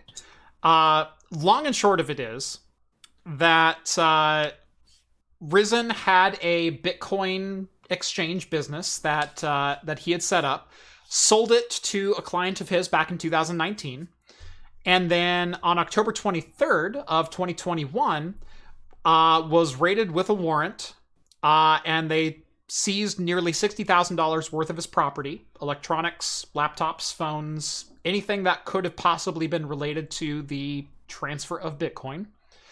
Um, he spoke to investigators, which, by the way, if you've never seen the YouTube video, Never Talk to the Police, don't ever talk to the police. Don't talk a, to the police. Get a lawyer. Innocent, no. guilty, doesn't matter. I don't care what no, you've done. I don't yeah. care what you haven't done. Get a lawyer. No, know your state's rights. Even just getting pulled over with a ticket. Know your state's rights. Don't talk to a lawyer. It's not states' or, rights. Don't talk to... It's federal rights. It's constitutional right. You have right to representation. You, yeah, exactly. Just, just you have the right to remain silent. You, you know go. that? There you go. Yep. Use that. You can sit there, stay. Your, you don't even have to roll your window down. Yep. Okay. So, mm-hmm. anyway, get a lawyer. Never talk to the police. Never talk to the police on your own. There okay? you go. That's a good one. Um. After speaking transparently with agents, I thought this was going to be the end of it, as it was my client's fraud and not mine. So basically, they started tracking this down because the business that Risen used to own and then sold uh, wound up committing fraud, committing wire fraud, essentially. Uh, even though it was not he who committed fraud, he was still in violation of U S C eighteen sixty. Uh, which was, again, referenced right up here, or sorry, eighteen U S C uh, nineteen sixty, uh, for distribution of uh, digital currencies in exchange for federally backed currencies. Um, now, there's a lot to dive into here. Uh, Department of Justice wanted to throw the book at him and, and put both he and his wife away for an unsustainable amount of time. Uh, but, uh, oh, TrueNAS is in chat. Hello, guys. Hope you're having a good night. Hello. Hey, guys. Doing quite well.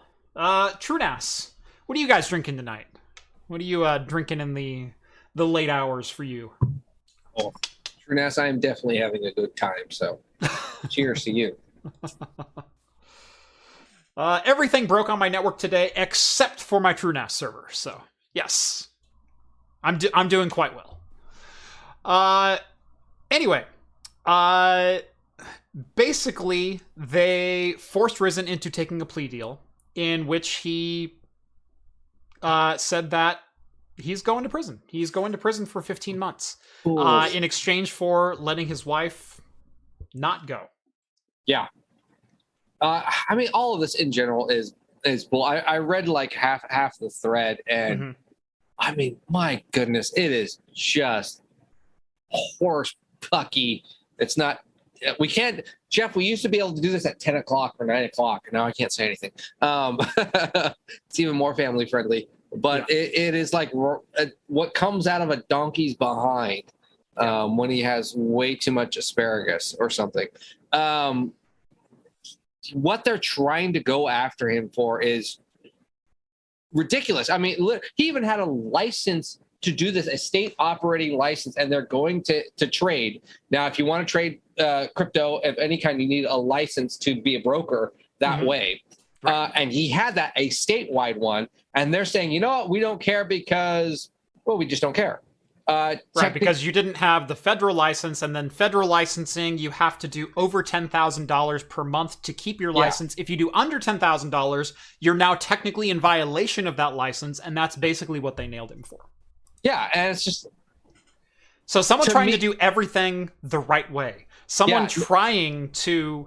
follow new laws literally as they're written, because federally they didn't know what was going on either. And now, because his former company committed fraud, he's on the hook for whatever they decide to throw at him. I know. It, to me, this... When I was reading this, this brought me back to memories of the Napster downloading stuff. Now, this isn't the same because that was illegal, but of... They didn't go as hard, and I wonder if the feds are thinking this is the new version of downloading stuff, and there's all these transactions, and people are ripping people off left and right, so we have to crack down on anyone. Right. And they're just trying to go after people. I mean, how many times did we hear back in the you know early two thousands, they downloaded six hundred songs, slapped with an eighty thousand dollar fine. I was like, what was that for? That, that's right. Stupid. There are people that are downloading terabytes of this stuff, and they're getting away with it. This is someone who has uh, trying to do the right thing, had a license, navigating waters that no one had laws for yet. And he's mm-hmm. like, I'm trying to do the research. I'm an uh, O G of this type of thing. I, I just don't know. You, you don't have the time to constantly keep up, you know? Um, and they're like, nope, Den screw you. Denver uh, in a super chat, sorry to interrupt, has a fantastic yeah. point for five dollars. So my local Dollar Tree franchisee is a felon for not selling ten thousand in Google Play gift cards each month. Um, you might not be wrong. However, the, the, the difference is that because a gift card is still dealing in U S dollars, it is still dealing in federal currency. Um, you're exchanging currency for, yes, a digital form of currency, but a gift card is legal tender uh, at the business that it's assigned to. Uh, and there are ways to actually cash out gift cards. You just have to jump through so many hoops and ladders. It's not actually feasible to do, but technically they're following the law. Uh, the problem is when you're dealing with an unregulated, unbacked currency like crypto. Uh, or yeah. something that's not even federally recognized. Uh, so it's not like you're you're an exchange. You know, you're exchanging you know Canadian loonies for U S dollars. Um, you're exchanging something that is digital for something that's not digital and federally recognized, and that's kind of where this all comes into play. Again, why there was a ten thousand dollar minimum to have the registration is beyond me, because yeah. let's say you have a bad month and all of a sudden you're going to prison like that. That doesn't sound right. Uh, but you also have a point that technically a gift card is not legal tender unless it's to the business that you purchased it from. Uh, so is a gift card technically cryptocurrency? Is it technically digital tender and not, not actual U S dollar?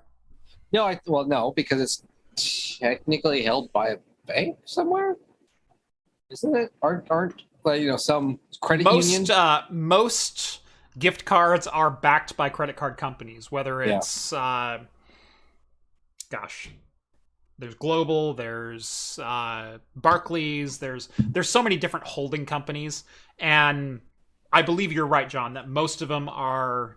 are held as currency, essentially like a bank account. Like, yeah. like the gift card is just a debit card that can only be exchanged at certain locations. Yeah, I think you are right there. Yeah. So, um, but but still, I, I would, the, your point is still valid. And but right. this is this is so dumb. And to hear a story like yeah. this, and then no matter what, that that just discourages it, it discourages anyone from doing dealings like this, and then at the same time just faith in people and and works of government and bodies, and just it's just so dumb. Yeah. uh I'm not into crypto. I'm not a crypto believer. I you know if just look at graphics cards. Think of graphic cards as crypto. I know they're related, but just think of graphics cards as crypto. They're an unregulated piece of trade. And they went from twenty-six hundred dollars at their peak, uh, or sorry, twenty-seven fifty, which is what I spent for a thirty ninety. Today on eBay, you could buy a, an E V G A R T X thirty ninety for the Win three for seven hundred fifty dollars. Buy it now, free shipping. Yeah. It's unregulated. You can do whatever you want with it. Um, So, and that's a stupid thing too. It's like they're regulating stocks. It's like crypto is no different than that. You're gambling money. It's mm-hmm. gambling. You're right. just gambling. That's all you're doing. And mm-hmm. they got him on just stating, "Hey, you you didn't report your gambling losses," or essentially something along that line. It's like, what? It wasn't even him gambling. That was the thing. He yeah. sold it all away. It was like, well, someone that had your money that won it off, or that you sold it to your chips to, screwed up, and because you didn't have a license to sell them your chips, mm-hmm. you're screwed. Yeah. I'm uh, sorry, he also, what? he, he also points out later in the Twitter thread that they're currently still passing laws and regulations as to how to handle his type of business, his type of exchange. And he feels like he's going to be going to prison for something like a weed offense where states are actively trying to decriminalize it. And so he's going to be serving time for something that winds up being legal in two to three months from now. Uh, but that's, yeah, I mean, I, I, I, I, read, I think that's where I stopped. I mean, I get that. But well, something's illegal. But, yeah. but he it was also illegal. trying to follow the established laws as they were on the books while they were being written during that whole time too. And, and there's not quite the parallel there uh, that weed was technically illegal, period. However, yeah. it wasn't responsible for violent crimes. It wasn't responsible for, for many other things. So why are people who were caught with a dime bag serving ten years? You know, yeah. and why is someone who sold one hundred thousand dollars in crypto, which to me is a good, not a currency. Uh, it's a digital good, and it's a stupid one, but it's still it's technically still... a good. Uh, it's like buying Fortnite bucks. Uh, Why, why, is, Loot why is someone who sold one hundred thousand dollars in Fortnite bucks going to prison for exchange fraud? Yeah, I know. Why can't we go after companies that sell stupid loot crates that, you know, you have to buy it to win the game, basically? Why yeah. can't we do that? A, a false advertisement. It's, it's a similar thing of just, you know, promises to buy this and goods and services. Mm-hmm. It's frustrating. It's frustrating. So. Denver says Kohl's Cash. Yeah, that, there's another one. There's another great one. Oh, yeah. So, yeah. I got my... It, uh, it's a crazy story. There's a lot to read as he published. Uh, I couldn't read all of it, yeah. He, he published the FinCEN guidance, uh, which is essentially the crypto exchange guidance that was written in August of two thousand nineteen. He also sold his business in two thousand nineteen. Um, and so all of his alleged offenses were before... the guidance was even written on how to run an exchange properly. Um, however, uh, he was still raided. He still had property seized, and he's still going to be serving time. Yeah. I mean, I don't, I don't know. This and is... I, I fear his story is not all that unique. No, It's not, and I, I feel bad for the guy, sincerely do. Um, I don't know how much he made. I, you know, he probably could sit there and fight it forever, and the government might be sitting there thinking, I want you to fight it because then I'm going to get all that crypto money that you ever earned, and we can't regulate that right now or whatever uh, at that particular time of year to tax it, so we're going to go after you. I don't know, well, or you're going to serve time in jail. We're just like he stated with uh, his the plea deal. He they were trying to hit him with thirty years, and then because he shared a bank account with his wife, his wife thirty years, and the mm-hmm. only reason that he took this deal was because uh, he didn't want to involve his wife. So they mm-hmm. he basically struck a deal, saying, "I will do. There's no way I'm doing this much time because what you're asking was, was ridiculous. Mm-hmm. I will do a bare minimum of fifteen months as long as you take my wife out of it, and she will not get a criminal record." Essentially, he's just falling on the sword now, right? And they were no, betting that's exactly that, what's happening. Yeah, and they were um, either betting on that, or or he's going to sit there and lose all of his money in lawyer fees, right? Uh, so Steve says, what's the difference between Bitcoin and C S G O skins exactly? Why wouldn't the market get crushed under this law? It's because C S G O skins are considered a good, uh, not a currency. They're not promoting themselves as a currency. Bitcoin is cons- is promoting itself as a currency. It's being treated as a currency. Um, and they are held very differently under the laws of pretty much every government, regardless of where you're at. Uh, so... Even though C S G O skins may be kind of like a stock market, the prices may fluctuate wildly depending on what hat you happen to get that day. Um, it's not promoting itself as a way to purchase other goods and services, uh, which is what Bitcoin is trying to do. You can buy Domino's Pizza with Bitcoin, and Bitcoin is accepted as a form of legal currency in some locations. Uh, now... From a semantic standpoint, I understand your argument. Yeah. But unfortunately, they are treated differently under the law. You know, what's interesting is I was sitting there thinking, you said uh, as a currency. So I was trying to look up the timeline, and I doubt this is anything really big. What about Xbox was... store points, where you literally exchanged? Uh, that's Point, that's oh, a yeah. way better comparison. Uh, that's a much better comparison. What, what about paying ten dollars for six thousand Xbox points so you could buy goods and services off of the Xbox store? Is that not a cryptocurrency? Does that not have a fluctuating value? It's only exchangeable on the Microsoft store. What about uh, Nintendo bucks? What about Fortnite bucks? Where you're literally exchanging U S currency for a different form of currency to buy goods and services other locations. I'm sure there are some people who would give you cash for Fortnite bucks on the open market. Oh yeah, I mean, I'm, well, that's another thing. How many times do you see that on uh, eBay or, or other stores that are that's their company is they trade in gift cards and you know game uh, store mm-hmm. points. You know the PlayStation, Xbox, all that other stuff. Mm-hmm. Interesting thing was he didn't get served till. I don't know why I remember this, but El Salvador actually claimed Bitcoin as a legitimate currency, yeah. which was September twenty-first, and he got raided October twenty-first. Yeah, the one month after, doubt it has anything that it was by a particular country actually deemed a legitimate currency. One month after that, he gets raided. Yeah. Kind of weird. Um, doubt it's anything, but uh, we could talk forever again about yep. our hatred for Bitcoin.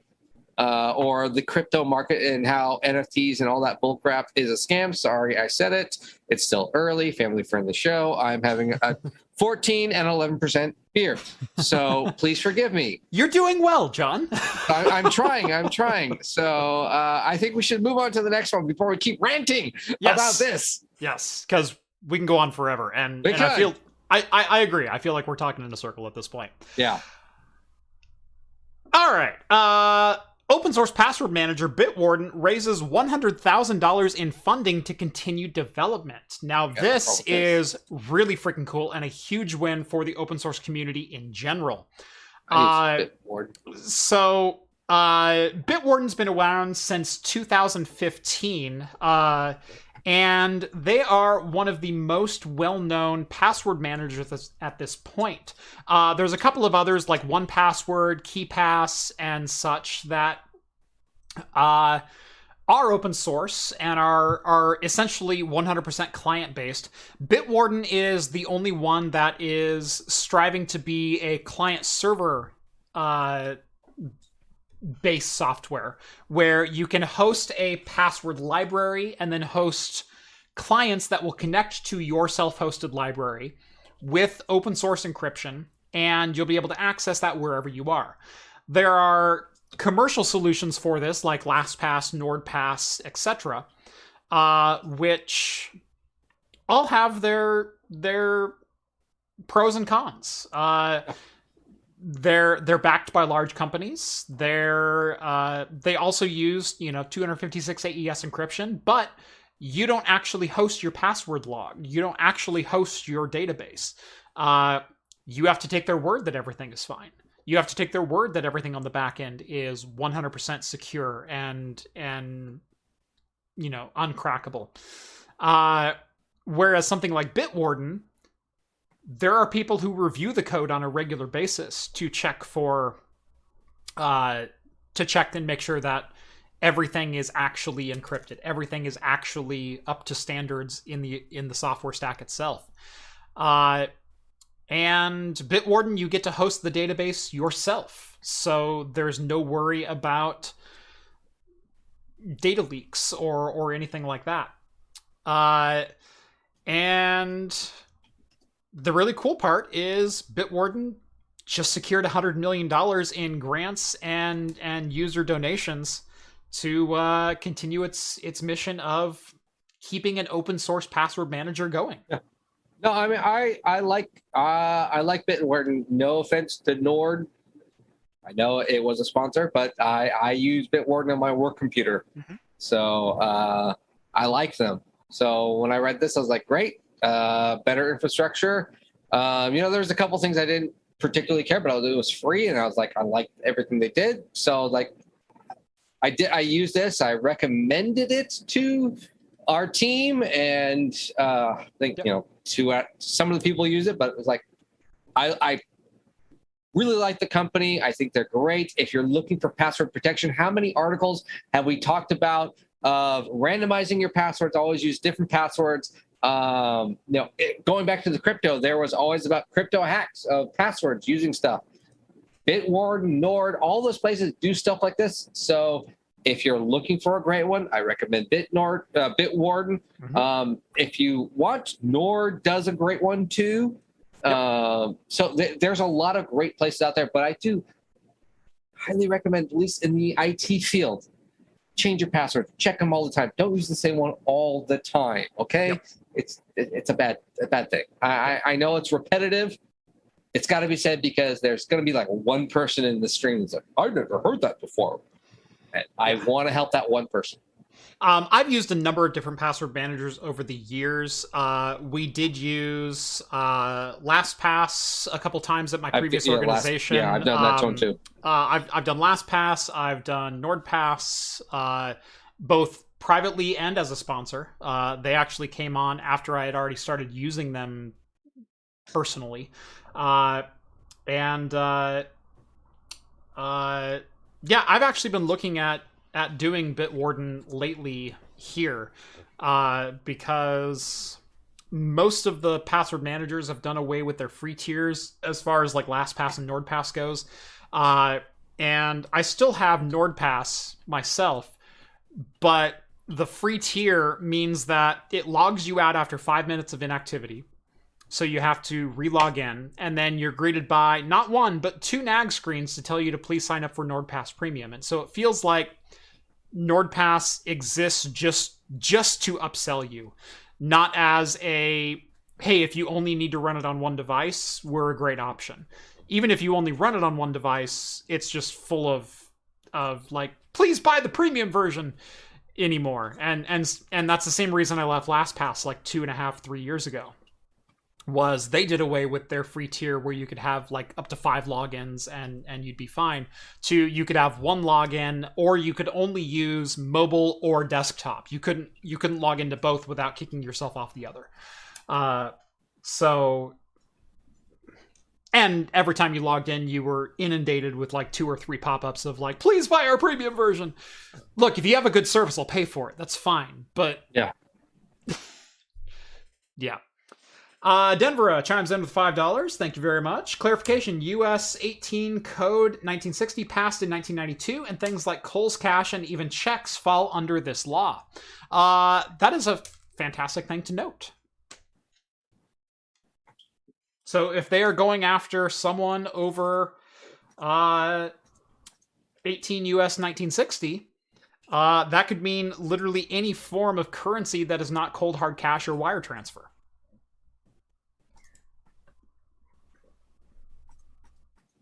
Yeah. Uh, Coldrip, Coldrip Gaming says, I missed LastPass. Bitwarden has its quirks, but once LastPass threw its heavier paywall restrictions, I couldn't do it. And yeah, that was kind of my same last straw with LastPass was, uh, uh, you used to be able to do like six devices, no matter what they are, on their free tier. And if you needed more than that, or if you needed team access or, or shared passwords or things like that, you paid for their premium tier. And I, I paid for their premium tier for years, both as an individual and as, as a, a, a business.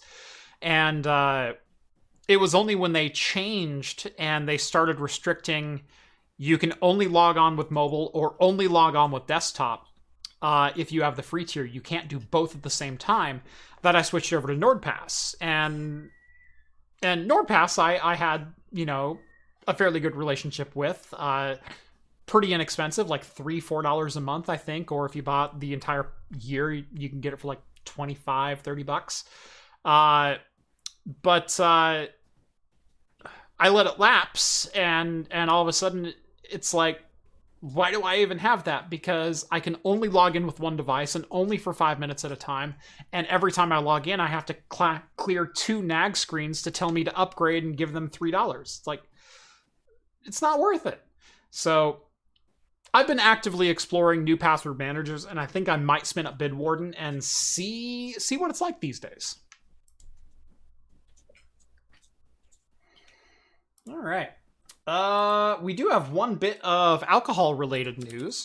We do. And, and that comes from Scotland's oldest working distillery. Uh, yes. This is really exciting. Uh, really, if really you, exciting. Interesting. Well, if you have the money. Uh, the the first article I had... Can someone super chat me forty-six thousand six hundred nineteen dollars in U S or forty thousand euros? Like, whichever one is, whichever is, is more convenient for you. It's I'll even fine. cover the exchange fees. It's like, fine. You're right. Uh, no, the, the uh, Forbes had the picture, but then they were like, please subscribe to our article. I was like, ah, screw you, Forbes. Um, yeah.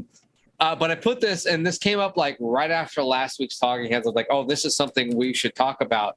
Uh, what, so this isn't the world's oldest, oldest, but it's the oldest, uh, Scot- Scotland's oldest working distillery.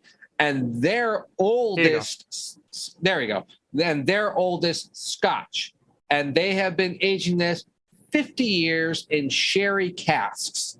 And it has a cask strength of only forty A B V, honestly. So not super cask strength, but still fifty years old. Um, uh, bottle number two is is going, and plus, and there's only one hundred fifty bottles of this, is going to go for four thousand euros or forty-six hundred, six nineteen. There will be an auction for bottle number one. First bid, starting bid starts at twenty-seven thousand nine hundred seventy-three dollars, expected somewhere between thirty-four thousand to sixty-nine thousand dollars, close to basically seventy thousand dollars. Nice. For bottle number one. Um, but yeah, so kind of a kind of a cool thing.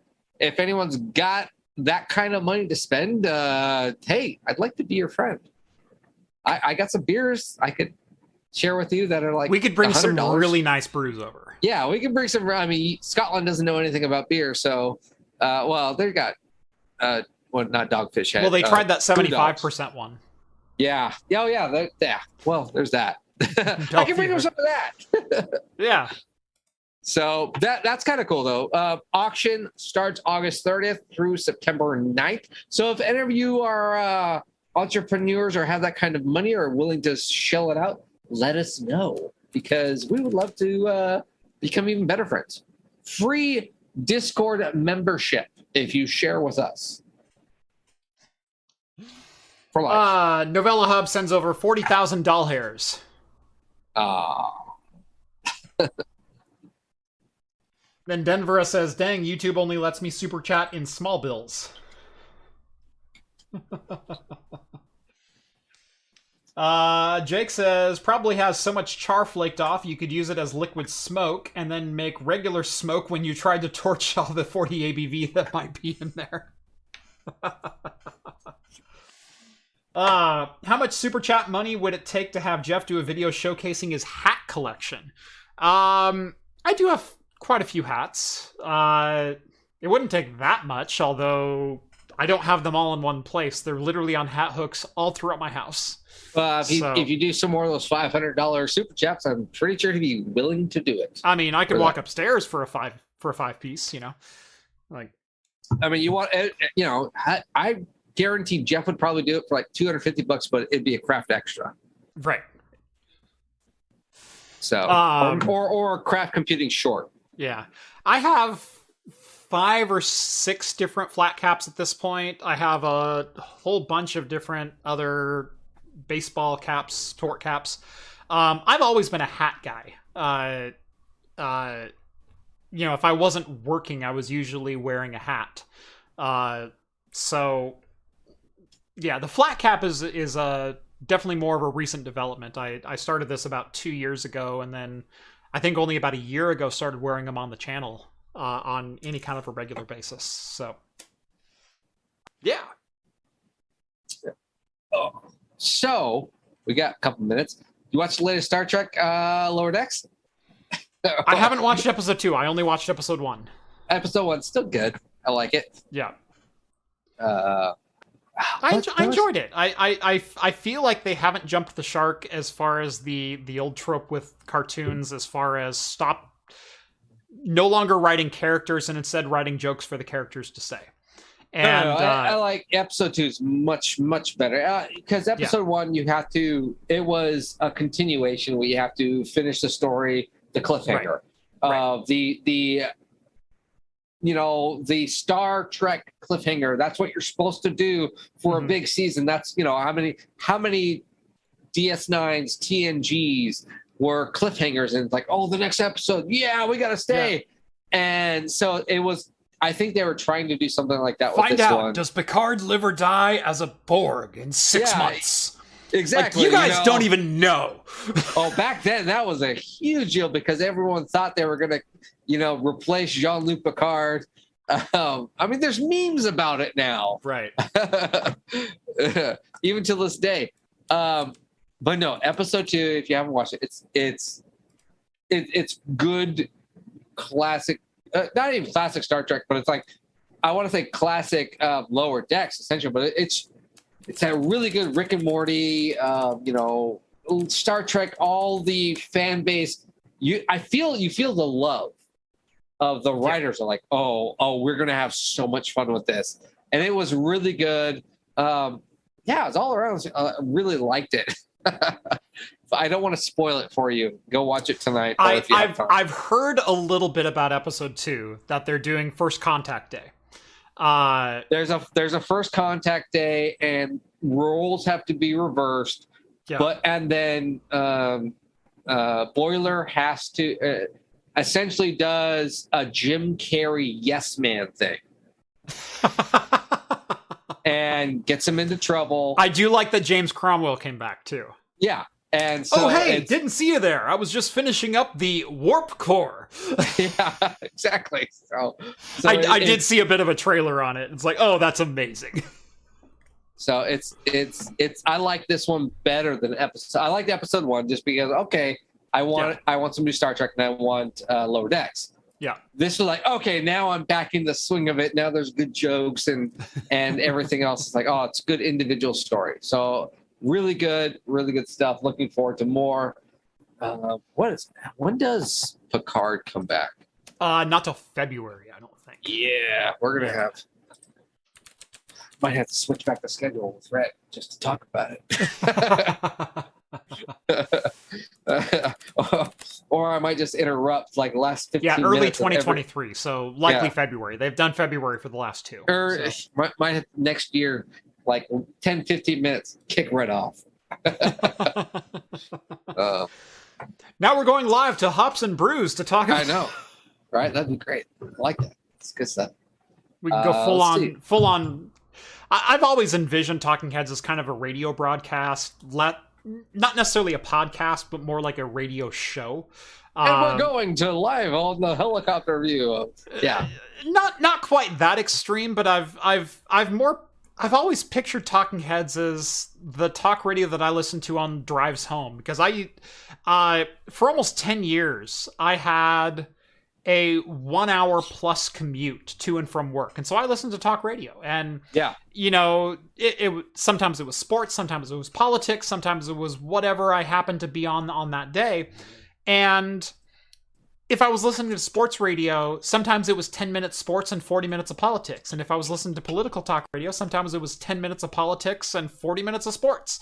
And so while we talk about the news, I like to think of this more as like a, the news gives us a jumping off point for Talking things that points. we want to talk about. Yeah. And, and I think it's always done well at that. Um, but, well, uh, and I think, I think the community here too, and especially I do like, like the newer hour special or hour time, mm-hmm. because we're getting more people. And I think the fact that, when we originally had it at a later time, we had that original core people that watched, and they watched because of what you're stating. They wanted to hear us rant and rave and, and talk about the news and the way we talked about the news and the different hosts that all of us had. That was the thing. You know, people always have, uh, I want a John night, I want a Steve night, I want a Rhett night, and there's the Rhett rant and, and the Red Alert rant and all of these different things. Everyone, yes, exactly. Ah, I need a beer rant. Ah. I need like... I'll, I'll, I'll get you a beer alert button next time. There we go.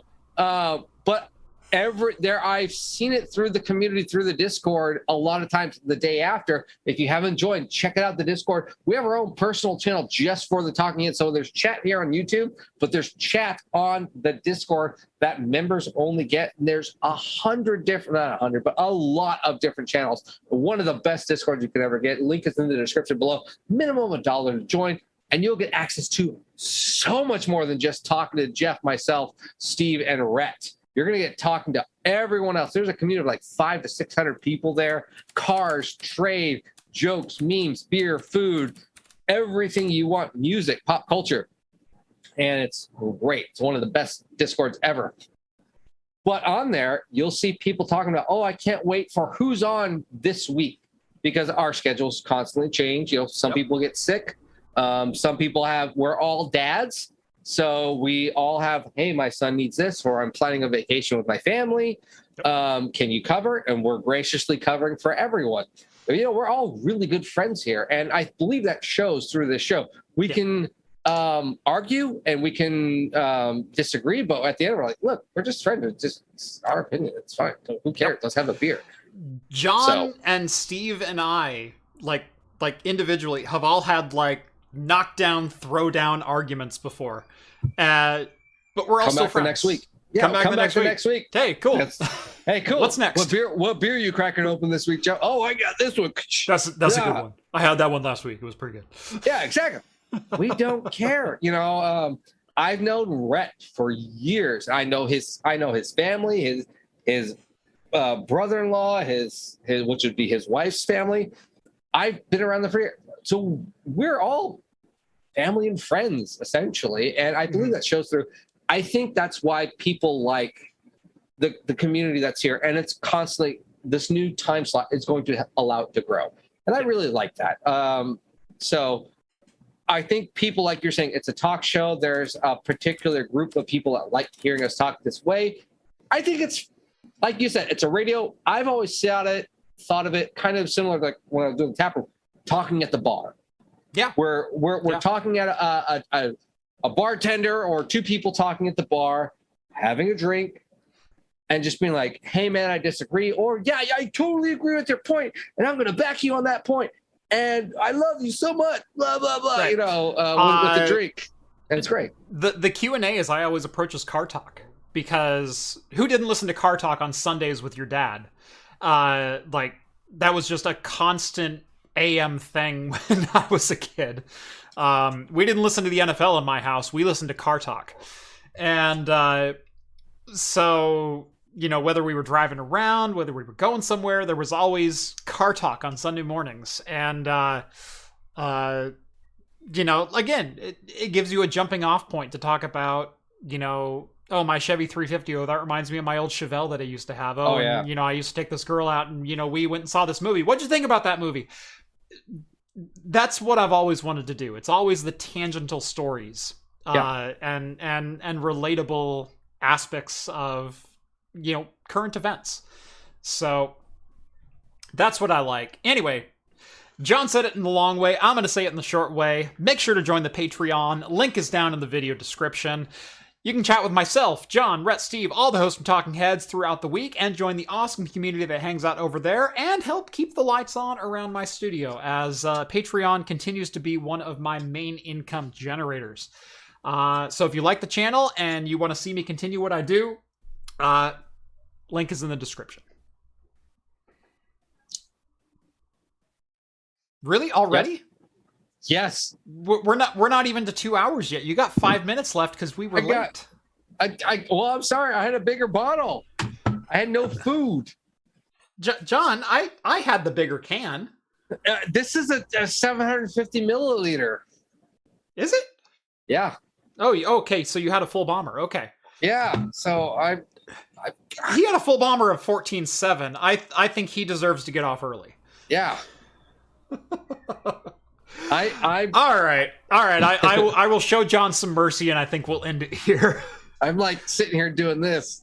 I'm bobbing to music that's not here. Thank you all so much for watching episode two fifty-one of Talking Heads here on Craft Computing every Wednesday night. Oh, you're going slow on purpose. Screw you, man. Every Wednesday night at six p.m. Pacific time for the latest in beer and tech news. Follow me on Twitter at Craft Computing. Follow John on Twitter at Hops and Brews for all of our daily shenanigans and happenings. Uh, John, anything to pimp coming out on Hops just, and Brews? Just my show. Just watch. Subscribe. Just watch. Just watch. Okay. Just watch. I gotta go. Uh, any other super chats? Any other questions that oh, we can take? I, I'm sure we got plenty of time to field these. Ah. Uh. Thank you all so much for watching, and as always, we'll see you next week. Hey guys. Cheers, everyone.